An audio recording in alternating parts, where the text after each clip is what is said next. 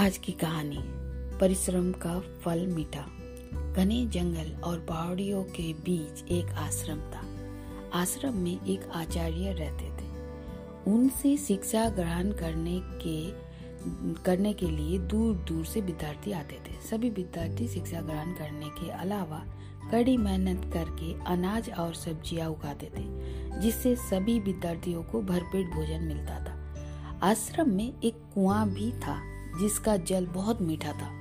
आश्रम में अनेक पालतू जानवर भी थे। वहाँ का वातावरण बड़ा ही शांत एवं स्वच्छ था। एक बार गर्मी के मौसम में सूर्य के प्रकोप इतना बढ़ गया कि गर्मी से सभी बेहाल हो गए। वहाँ तक कि नदी नाले का पानी तक सूख गया। सूखा पड़ जाने से खेतों में फ़सल नष्ट हो गए। आश्रम के बच्चे भूखे से व्याकुल होने उठे।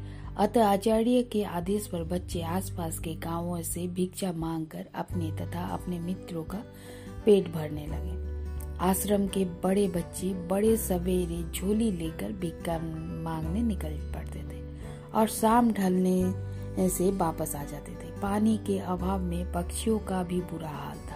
उस परेशानी में आश्रम के कुएँ का पानी नहीं सूखा था। अतः बच्चे थोड़ा बहुत अनाज ग्रहण करके भरपेट पानी पीते। बच्चों को पानी पीते देखकर पक्षी खूब शोर मचाते, पर वे कुएँ से पानी कैसे निकालते? गर्मी बढ़ती जा रही थी।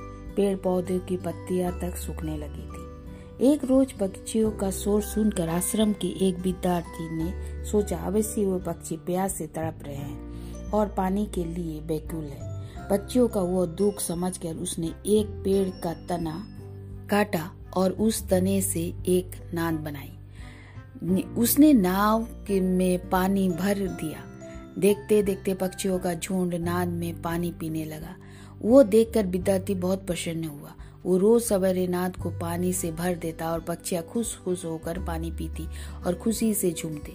सारे बड़े बच्चे भिक्षा ग्रहण करके निकल जाते वो नाद में पानी भरता। उस बच्चे की लगन देखकर पक्षियों ने सोचा जब वो बच्चा उसे रोज मीठा पानी पीने दे, को देता है क्यों ना इसके लिए कुछ किया जाए? पक्षी ने बच्चों के लिए ए, दूर से जंगल से मीठे फल लाने लगे। पहले तो वो स्वयं खाता, परंतु फल की संख्या बढ़ती गई तो वो फलों को अपने मित्रों में भी, मित्रों को भी खिलाने लगा। मित्रों ने पूछा, तुम इतने मीठे फल कहाँ से लाते हो? वहाँ के सारे पेड़ पौधे सूख गए हैं। उसने मित्रों के सारे रहस्य समझाया। वो बहुत प्रसन्न हुए। अब उसके साथ अन्य विद्यार्थी भी शामिल हो गए। सभी मिलकर नाद को पानी से भरते और पक्षियों को द्वारा लाए, फलों को पेट भर के भूख मिटाते। इस तरह बड़े आराम से समय कटने लगा। विद्यार्थी के सूझबूझ से आचार्य भी बहुत प्रसन्न हुए। उन्होंने भी बच्चों के ताजे और मीठे फल खिलाते। उसी आश्रम में एक विद्यार्थी ऐसा भी था जिसने, जो उससे जलन रखता था। उसने एक रात में जब सब बच्चे सो गए तो वह चुपके से जागा और नाद में एक छेद कर दिया। उसके बाद जाकर सो गया।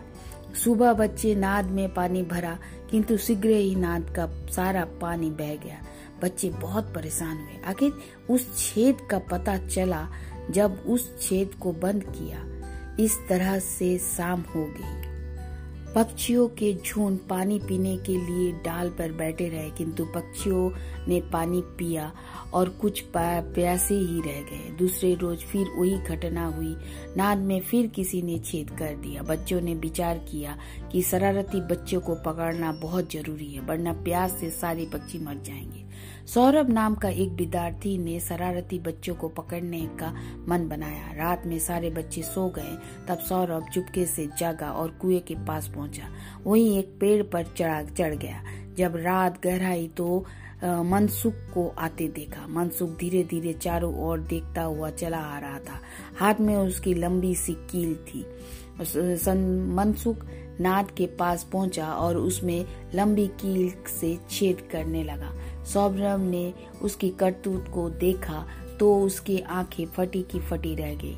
सुबह सौरभ ने अपने मित्रों के मन सुख की करतूतों से अवगत कराया। सबने विचार किया कि उसे रंगों हाथ पकड़ा जाए।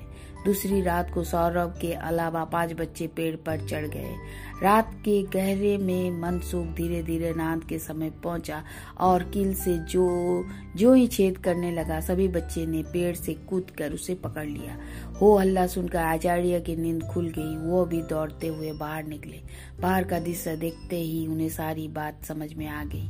आचार्य भी कई रोज से चिंतित थे कि बच्चों ने कितनी मेहनत से नाद बनाई। उसमें पानी भर कर पक्षियों को कितने प्रेम से पानी पिलाते हैं। पक्षी अबेज में उसके मीठे फल और ताजे फल खिलाते हैं।